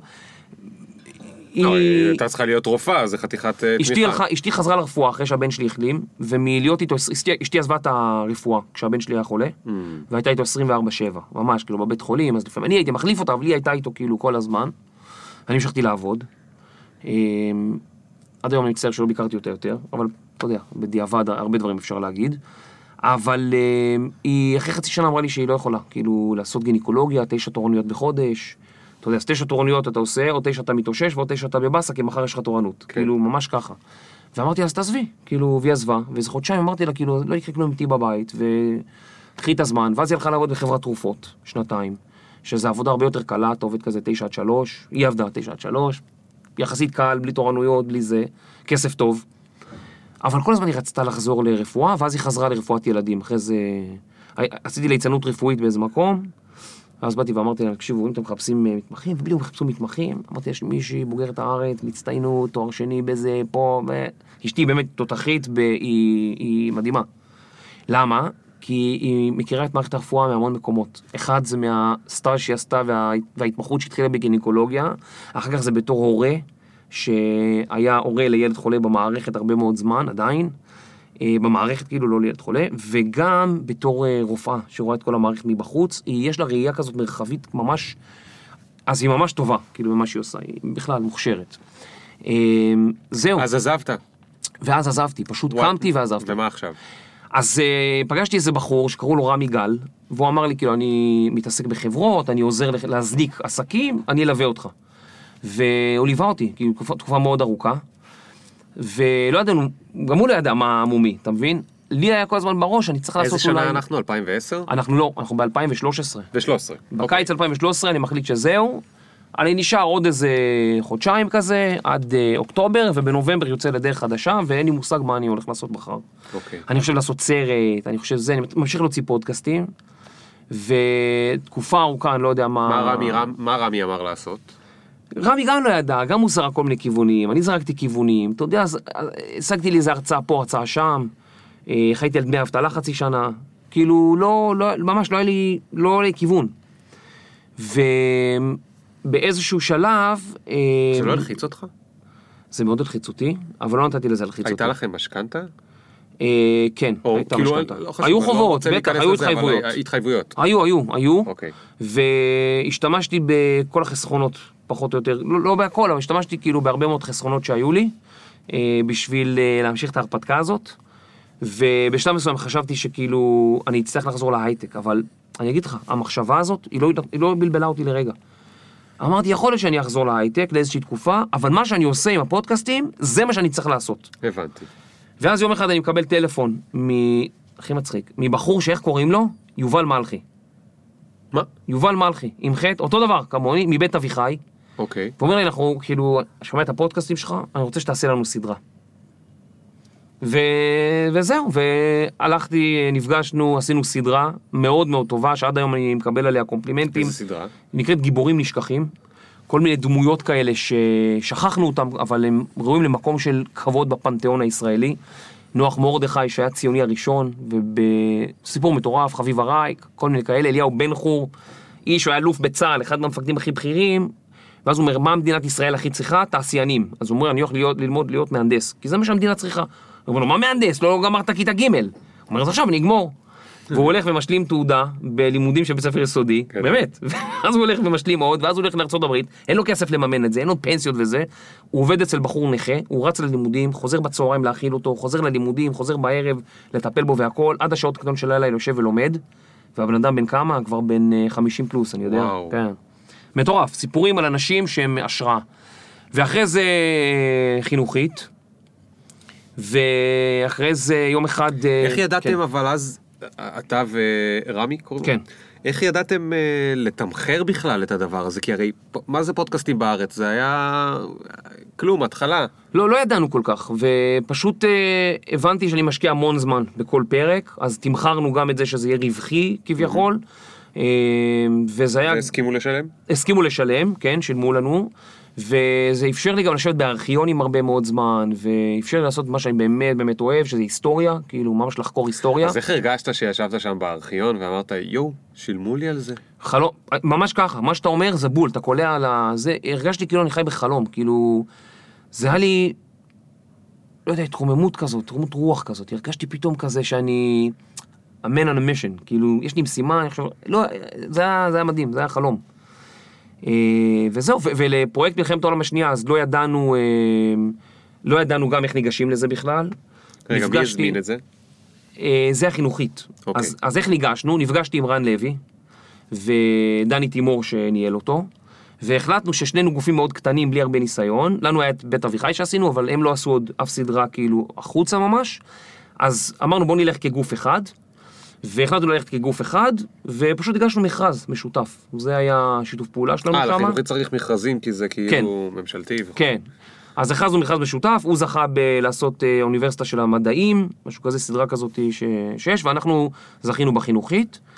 זהו, ו... חוץ ממנו וממך, אתה הכרת אז עוד פודקאסטרים בארץ שעושים את זה אשכרה כעבודה? עשינו, לא. גם רן לא עשה את זה בתור עבודה. גם לרן זה היה תחביב. הרבה מאוד שנים. רן רק לפני, אני חושב, שנתיים, אני לא טועה, יצא לעצמאות. אני חושב שזה חצי שנה או שנה אחריי, משהו כזה. אני יצאתי בלי, כאילו פשוט אמרתי שזה מה שאני צריך לעשות בחיים, ויצאתי לזה. ואתה יודע, גם היום, כאילו, אני יודע מה אני עושה עכשיו. היום נגיד, אני באמצע של עונה שנייה של התאגיד היסטוריה לילדים. אני עושה עכשיו משהו למכון מורשת בן גוריון, ואני בשיחות עם עוד כמה ארגונים, אבל אין לי כאילו איתם משהו סגור. כן. אני לא יודע מה יהיה בעוד 3 חודשים, אתה מבין? לא תמיד אתה יודע בדיוק מה יהיה, אבל לא יודע, אני מרגיש שכאילו, אני עושה את זה, אני עושה את זה מכל הלב, והפידבקים שאני מקבל הם גם, הם דלק. כן. נגיד אתה, שאתה מקבל פידבק טוב, מה קורה לך? אין, זה בשביל זה... אני לא מתפרנס מהפודקאסט הזה, זה ממש עוד בצד של התחביב, אבל אין, פידבק זה גם מה שכיף במדיה הזו, שאתה לא, אתה יודע, אם היינו עובדים על סרט דוקומנטרי, אז אתה עובד על זה שנה שלמה, ואז זה יוצא ומקרינים את זה 2.5 פעמים בערוץ 1, ועוד פעם בסינמטק, ונגמר, ואמא שלך אמרה איזה יופי היה, ומי שהיה בעולם אומר, עשית סרט נהדר. פה, אני מוציא כל שבוע, אתה פעם בשבועיים, לא משנה, ויש לך עוד כל מיני סדרות וזה. אז אתה כל הזמן מקבל פידבקים. אז קודם כל זה מאוד בריא לנפש, כי כל הזמן יש דלק. אתה לא צריך לגרד את המוטיבציה, היא כל הזמן מגיעה מחדש. והתחושה היא מדהימה, כאילו זה... אתה יודע, לך יש מישן אחד, שבשבילו יש לך את הפודקאסטים של ההיסטוריה, לי יש מישן אחר לגמרי. אבל בסוף יש לנו גם את הדבר המשותף הזה של לקחת ידע שהוא נמצא איפשהו בעולם, ולהנגיש אותו בצורה יותר מעניינת, יותר כן. נעימה, יותר זה, לספר לאנשים, לגמרי. תשמעו, לא גילינו את אמריקה, לא חצבנו את הזהב הראשון, הוא כבר שם, אתם פשוט לא מכירים אותו, אז הנה תראו איך הזהב נראה ואיך זה, ותשמעו את הסיפורים, ואיך בן אדם נהיה פודקאסטר להזזל, אז פתאום שומע את הסיפור הזה שלך, וכשבאים אליי אנשים, לפעמים ברחוב שמזהים את הקול שלי, או משהו כזה, מישהו מאחוריי בזה, כי תל אביב היא קטנה בסוף. ואומר לי, זיתי את הכל, ואיזה כיף, ואני שומע את הפודקאסט, וזה, והכי אהבתי את הפרק עם תהילה, או עם דרור, או עם זה, או עם דימה, ווואו, זה נתן לי רעיון, ואני הולך לעשות משהו, ואשתי, נתתי לשמוע את זה לאשתי, היא החליטה שהיא הולכת לבוס שלה, ומבקשת עכשיו לעשות משהו אחר בעבודה, כל הדברים כאלה, ואתה יודע, אתה מתמלא בתחושה של, איזה מדהים זה, איזה, זה, ואני אומר, כמוך, אפרופו הפרופורציות של העולם שיש היום, איזה כיף שנולדתי היום, שבשביל פודקאסט, מה אני צריך? לפטופ שגם ככה יש לי, וי-פיי שהוא כבר כמעט בחינם, ועוד קצת מיקרופון וקצת מיקסר וקצת מוזיקה, ובכזו קלות אנחנו עושים את זה, ומה זה היה כאילו פעם, ואם צריך מחקר, אוקיי, אז כמה שעות מחקר, אבל גם לעשות מחקר עליהם יותר קל, כי יש את גוגל. מה זה קל? ולא כמו פעם בספרייה, וזה... אין לי מילים, זה תענוג, זה תחושה שהיא מדהימה למי שאוהב את זה. אבל תגיד, יש לי שאלה אליך בתור אחד שזה. קורה לך שאתה נתקע באמצע ההכנה של פרק, כי אתה לא מוצא את הסיפור או משהו כזה? פשוט, אני לא עושה פודקאסטים על סיפורים, אני לפעמים כותב בבלוג, בספר וזה, אבל אני לא עושה משהו שהוא נרטיבי. אצלך אתה כאילו צריך לבוא עם סיפור מעניין. אז... את הסיפור אתה עושה אחרי שהקלטת הכל, אתה עורך את זה לסיפור, או שאתה מראש מכין סיפור כאילו? לא, אז בפרקים הראשונים, ב-30-40 פרקים הראשונים, הייתי רושם לי שורות, אתה יודע, כל מיני נקודות, ואז פשוט מדבר ומספר כאילו, ועוצר. אבל זה מלא נושאים בהיסטוריה, איך ידעת לדבר על הכל? חקרתי את זה לעומק. ישבתי שבוע, שבועיים, למה כל שבועיים? כאילו כל פעם הטענת את המוח במלא מידע. כן, ישבתי, קראתי איזה 30 ספרים, לא 30 ספרים, קראתי 30 מאמרים, ועוד איזה ספר טוב כזה שהוא נחשב כאילו מאוד. נכנסתי לארכיון של עיתונים, חיפשתי כל מיני דברים, כאילו, ופשוט אתה בצורה, אתה היום יכול להגיע למידע מדהים, כל כך בקלות, שאני גם יודע מה זה היה לפני 30 שנה להגיע למידע, שחיפשתי כל מיני דברים. אתה יושב עם מיקרופילם כזה, ומסוים בגלגלות, כאילו זה נורא, והיום אתה... זה כיף. אז לפעמים אני נתקע, אתה יודע, יש איזה סיפור שאני לא מוצא לו כל מיני דברים, או בא לי מישהו ואומר, תחפש לי איזה שם של מישהו, ונתקלתי בזה בספר, אני מחפש, לא מוצא את השם הזה. ואז הוא, לפני יומיים, מישהו בפייסבוק כתב לי, אני מחפש איזה חבר של הרצל, שקראו לו אלוף סייף. ואז כאילו אני אומר לו, אחרי המחקר, אני לא מוצא כזה שם. אני אומר לו, מאיפה הבאת את השם הזה? זה מביא לי את הפסקה. ואז אני רואה שכתוב, אלוף סייף, זה כאילו שם תואר של בן אדם, ואז מצאתי לו סיפור על הרצל שהיה לו חברים שהם היו סייפים. אז הוא היה אלוף סייף, זה לא השם שלו. אז לפעמים אתה חוקר דברים כאילו, וזאת אחת הבעיות אצלי, שאם אתה שולח לי עכשיו איזה מייל, שהוא טיפ-טיפה מעניין, אני מסוגל לעזוב את הכל וכאילו לרוץ על המייל הזה. ואני מנסה לעשות, כאילו, אתה יודע, אני... להיות מסודר, כן, להיות מסודר. אז תגיד, פודקאסטרים, בארץ ובעולם, הם מתפרנסים מאותם דברים? בחול, פודקאסטים ממש טובים, הם מכניסים מיליונים של דולרים בשנה, מיליונים. כי פודקאסטר טוב בארצות הברית, תחשוב הכמות ההזנות שיש לו, זה לא כמו אצלנו, 10,000, 20,000, 100,000 לפרק, במקרה, אתה יודע, אצלי יש פרק אחד שהוא 120, 130,000, כאילו... מדהים. זה הפרק הכי זה, השאר זה הכל די מהר, זה מגיע ל-8-9, אחר כך הפרקים הטובים מגיעים ל-10, 11, 12, 15, 20, יש כאלה, אבל זה ה... כן. זה בערך איפה שזה מגיע היום. בחינוכית, יש לי כבר פרקים, בגלל שזה חינוכית והכל, שהם כבר, אתה יודע, 30 ומשהו אלף לפרק, ויש שם 30 פרקים, אז תחשוב שכאילו, כבר יש שם איזה מיליון האזנות עוד מעט. כן. בארצות הברית זה פשוט כאילו, יש פודקאסטים שעוסקים בטכנולוגיה, שפשוט יש להם פרסומות של כל החברות טכנולוגיה הגדולות. גם רן לוי, נגיד, שעוסק בטכנולוגיה, יותר קל לו למכור פרסומות וכאלה, שלי, מה אני מקור? איזה פרסום די היסטוריה, אתה מבין? ספר שזה, יותר קשה. כן. אבל פונים אליי כל הזמן מפרסמים, אתה יודע, אנשים שרוצים לפרסם כל מיני דברים, לא תמיד אני מסכים, אני לא רוצה לפרסם הימורים, אני לא רוצה לפרסם דברים שהם לא קשורים, ואני מקווה שאתה ואני אולי נשלב כוחות בקטע הזה, וכן נביא איזושהי בשורה חדשה, שאולי בהתחלה היא לא תאפשר לך להתפרנס מזה, אבל היא כן תאפשר, לא יודע מה, לתת את הפרק למישהו שיערוך אותו, לעשות כן. דברים כאלה. כן. אז אתם עושים סדרות תוכן, כן. נכון? כן. ואיך אתה בעצם, הם מוצאים אותך? כן, יש לי המון מאזינים שעובדים נגיד בכל מיני חברות או כל מיני מקומות, והם באים אליי ואומרים, חשבנו לעשות ככה וככה. אני עובד היום גם עם מישהי שהיא כאילו במחירות, שעכשיו אנחנו בונים בדיוק את המודל של איך זה הולך לעבוד, כי אני רוצה פרסומות כמו שיש ב-NPR וכאלה, קצרות, 10 שניות, 15 שניות, שנותן איזה הנחה. נגיד, לא יודע מה, יש רב ספר חדש של מישהו, כן, של ביבר. קח 20% הנחה, לך תקנה את הספר, זה מעולה לך. הפרסומת משתלמת לך 10 שניות האלה. ותגיד, אוי, זה ברח לי.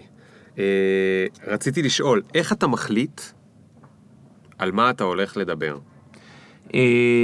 הרי, כאילו, אתה יודע, אני צריך לבחור בן אדם מעניין. כן. אבל אתה צריך לבחור משהו בהיסטוריה. אז תראה, כשבא אליי מכון למורשת בן גוריון, אז ברור שאנחנו עושים סדרה על בן גוריון. נכון. שבאו אליי בית אביחי, הייתי צריך, אתה יודע, לחקור קורות חיים של 40-50 איש, ולמצוא שם את הסיפורים הבאמת באמת מעניינים, ולקחת רק את 5-6 החבר'ה האלה. אבל יצא לך שאתה עשית פיץ' לחבר'ה, ואמרתי להם, תקשיבו, כדאי לכם שאני אעשה לכם את הסדרה הזאת והזאת? זה משהו שקרה פעם? אם פניתי למישהו לעשות לו סדרה? כן. עכשיו יש לי איזה שכן שהוא מנכ"ל של איזשהו גוף, אז פניתי אליו וסיפרתי לו כאילו שיש דבר כזה שהוא פודקאסט, זה חדשני וזה, והם בדיוק מכוונים לקהל הזה, אז עכשיו אנחנו ניגשים לשם. אתה תעזור לו לפתח את הרעיון. כן. כי אתה יודע, זה בסוף, כל הארץ מפתחת תוכן, אז אפשר לנסות, בטלוויזיה זה מאוד מאוד נהוג, מגיעים אנשים ואומרים יש לי פיץ' לסדרה, בואו תגידו אם אתם מתעניינים, ואז נבנה לכם את הסדרה. אז האמת, אני אגיד לך משהו. אני מאוד אוהב את הפודקאסטים, ואני אמשיך לעשות את זה. אני רואה היום, נגיד, אנשים שיוצאים לפנסיה, אומרים, אין לי מה לעשות, אני תמיד יהיה מה לעשות, אני אעשה פודקאסטים עד יום מותי האחרון, כנראה. לא יכול להבטיח, כנראה. כי זה כבר בדם שלי, כאילו, אתה יודע, אני שומע סיפור טוב, מישהו סיפר לי סיפור טוב, על איזה בחור אתיופי שחוצה את אתיופיה, כאילו, ומגיע לסודן.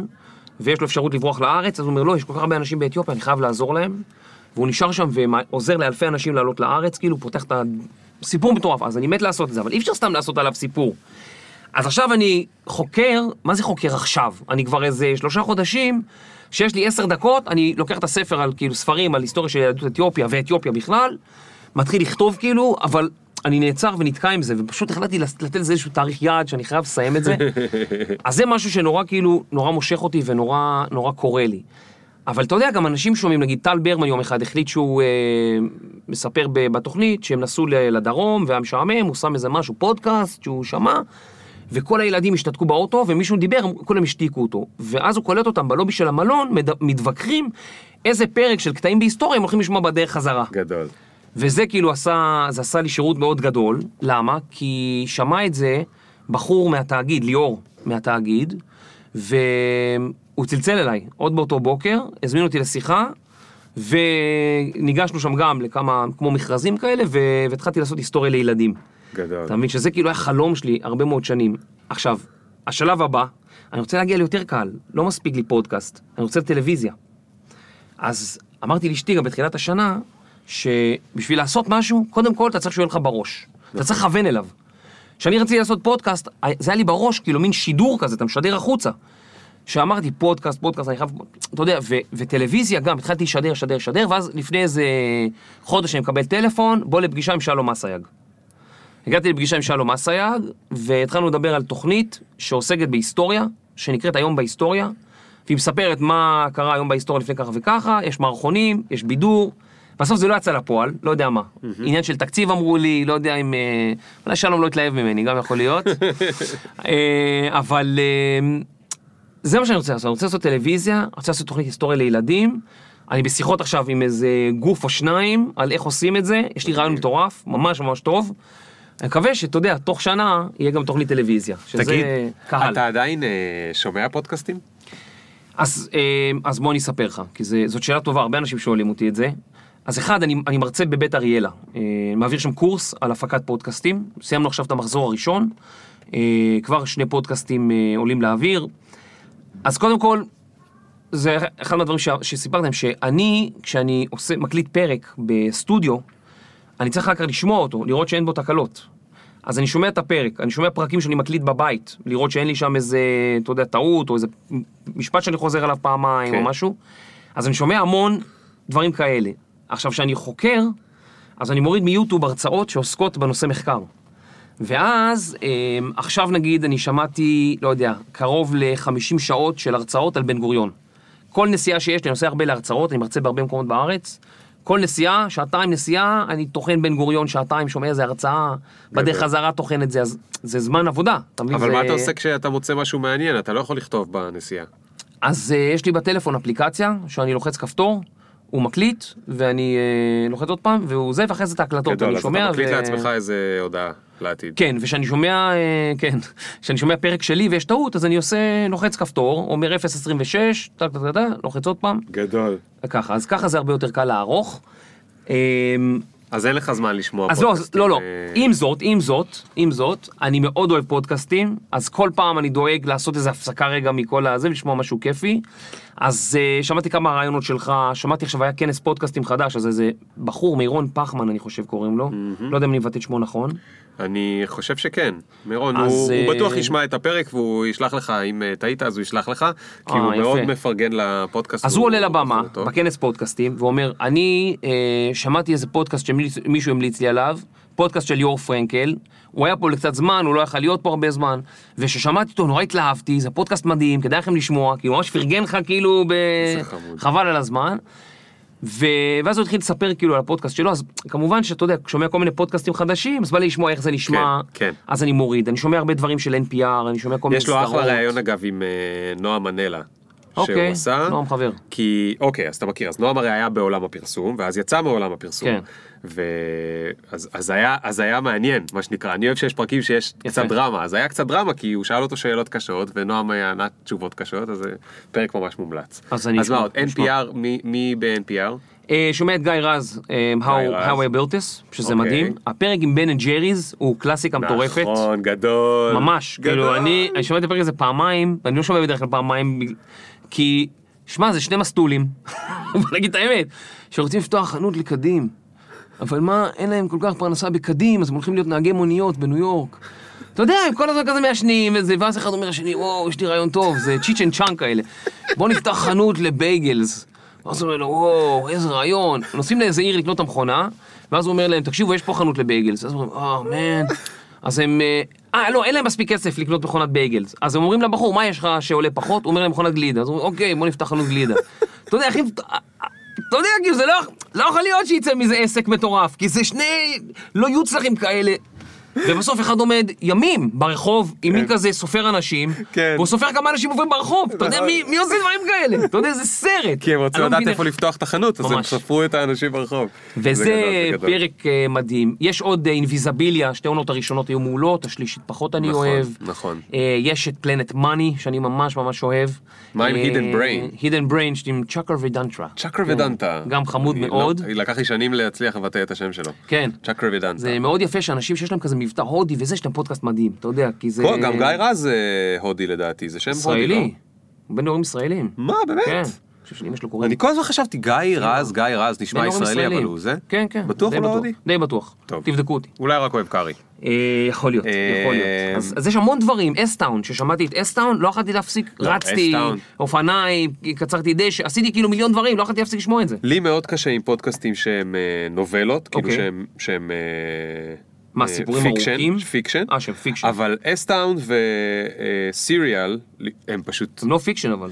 כן, אבל הם כאילו אני מבין, אבל הם לא עכשיו ביזנס פודקאסט, או מישהו זה. זה כאילו דוקומנטרי, אבל זה מסופר בצורה כמו, זה כמו ספר, זה ממש כמו ספר שהוא פיקשן. כן, אתה ממש רוצה לדפדף. אס-טאון וסיריאל, ספציפית, אי אפשר להפסיק, וזה מטורף. אני רוצה לעשות כאלה סדרות, אמין, זה המטרה הבאה שלי. וואו. זה לעשות סדרות. זה הפקה יקרה. העניין הוא שאני מנסה לעשות זה עם היסטוריה, שכל פרק אצלי נגמר בקליפהנגרים כאלה, תמיד, אני מחפש את הסיפורים שנגיד בן גוריון עומד על מין קו פרשת מים כזאת, והוא מבין שהחלום הציוני נגמר. הוא מבין, זהו. פה אני מסיים את הפרק. גדול. תמיד, עכשיו רוצה לקרוא את הפרק הבא? אני רוצה. זה ככה, גם מלחמת העולם השנייה מסתיים ככה, כל פעם איזשהו סיפור, אתה יודע מה קרה לי מלחמת העולם השנייה? קרה לי קטע.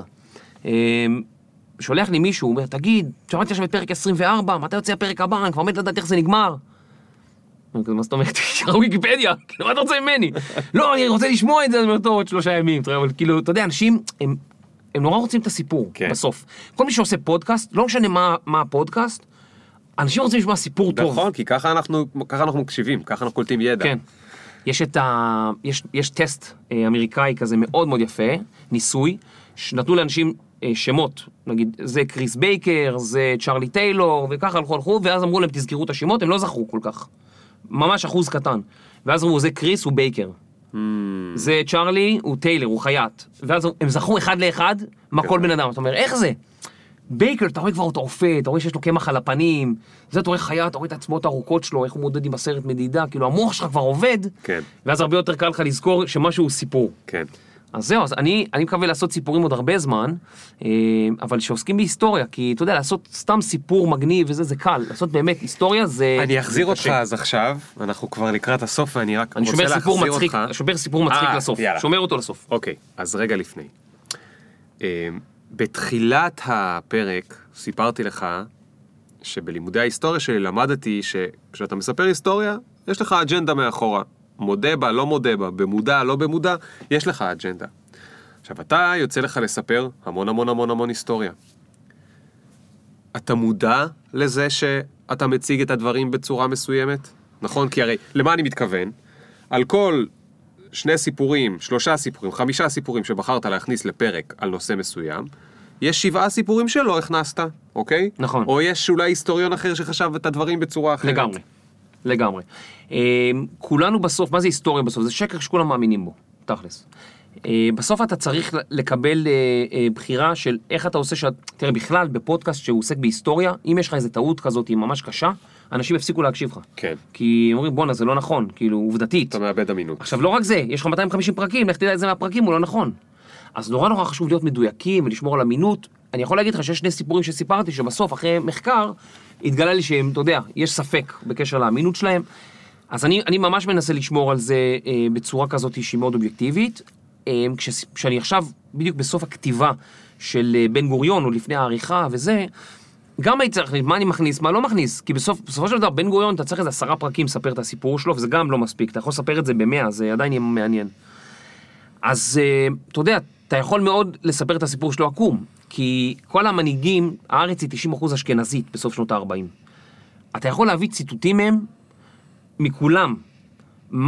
כמה הם פחדו מהעלייה הצפון אפריקאית, כי היא כל כך גדולה. רוב האנשים שם הם לא עברו איזשהו חינוך פורמלי, הם אנשים לא ברי השכלה, שהם רואים את הילדים שלהם קוראים נגיד, הם נורא מתרגשים בארץ. יש סיפור שרבקה גובר מספר, לא שאני גולש, אבל אנשים נורא התרגשו לראות את הילדים שלהם קוראים וזה. יש פחד נוראי, והדברים שיוצאים להם ביומנים וזה, הם דברים נורא גזעניים.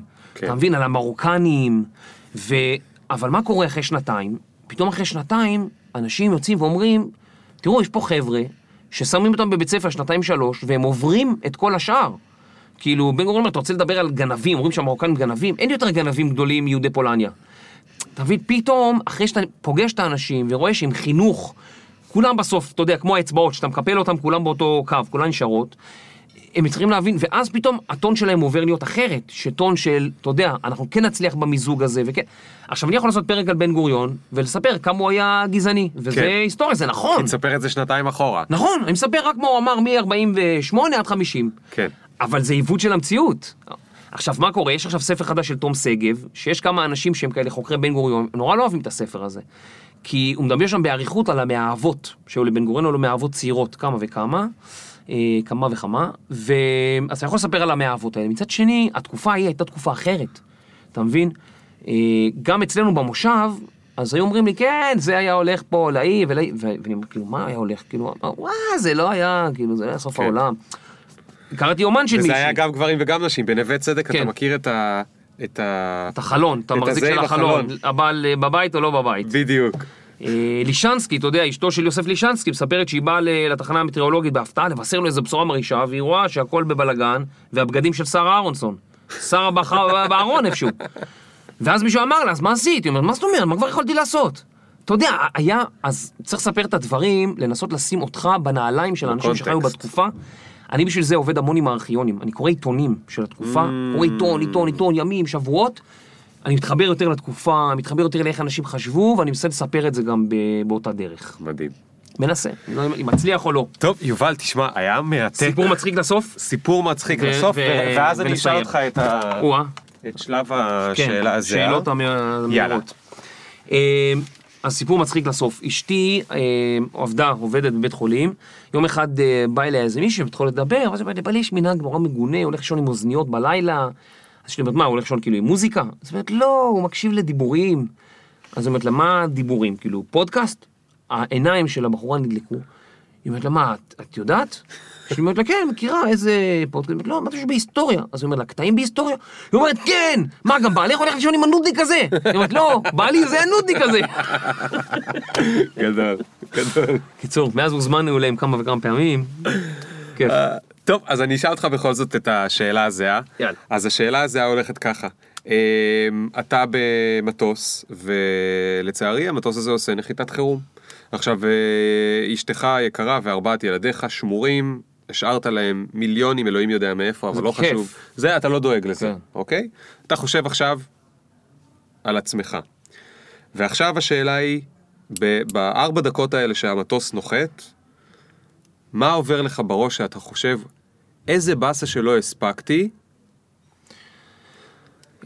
לעשות את הפרק שלי על יהדות אתיופיה. כי אני באמצע, לא הספקתי להקליט. זה מה שאתה חושב. זה מה שאני חושב. אני חושב על כל הדברים שלא הספקתי לעשות, זה איזה פרקים בפודקאסט לא הספקתי. גדול. כן, כי תראה, טיילתי, הייתי בכל מיני מקומות, זה לא ש... אפשר תמיד לטייל בעוד מקומות, אבל כאילו ראיתי המון דברים, הכרתי המון אנשים. הרבה פעמים גם אני מרגיש שהספקתי המון, כאילו, אתה יודע, אז גם אם יש לי את 4 דקות האלה, אני אומר לך, הייתי אומר כאילו תודה שהספקתי את כל הדברים, ועדיין שאני אהיה במטוס שעושה נחיתת עונד, כל השטויות שעכשיו אני מדבר, אני לא, זה, אני בטוח יחשוב, לא יודע מה, על הילדים שלי אולי, כן, או כן, כל מיני דברים, כן. אבל... לא, אני לא מאחל לך שתהיה שם. לא, בסדר. יאללה חביבי, היה ממש ממש כיף. תודה רבה. תודה גם לך, היה ממש ממש כיף, אני ממש מקווה שאתה ואשתך וירדן וכל שאר הילדים תהיו בריאים ובריאים. תודה, תודה. והדבר שאני הכי אוהב בהיסטוריה, שאתה דיברת על זה הרבה פה היום, זה שהיא נותנת לך פרופורציות לחיים. ואם יש משהו שחסר לנו, זה פרופורציות. אז תודה גם בפרק שנתת לנו קצת פרופורציות. יש לי ספר שיצא לא מזמן, לפני חצי שנה, נקרא הסיפורים הטובים בהיסטוריה, ובני נוער, משום מה, נתפסו עליו, והם באים אליהם, מתחילים לספר לי את הסיפור, וכמה טוב זה שאין לנו את זה ככה, ואין לנו את זה, ואתה יודע, זה הכי מרגש אותי. ספר שאתה כתבת? כן. מדהים. טוב, אז אנחנו נשים לינק כמובן לפודקאסט שלך בזה, וגם לספר, מעניין אותי גם מה זה הספר הזה, ויאללה, שיהיה המון בהצלחה. ונשתמע אצלי בפודקאסט בזה. ביי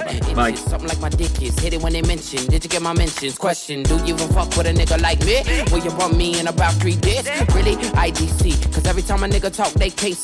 ביי. Picture, fuck your filter, me can't go run but me can't repeat, no.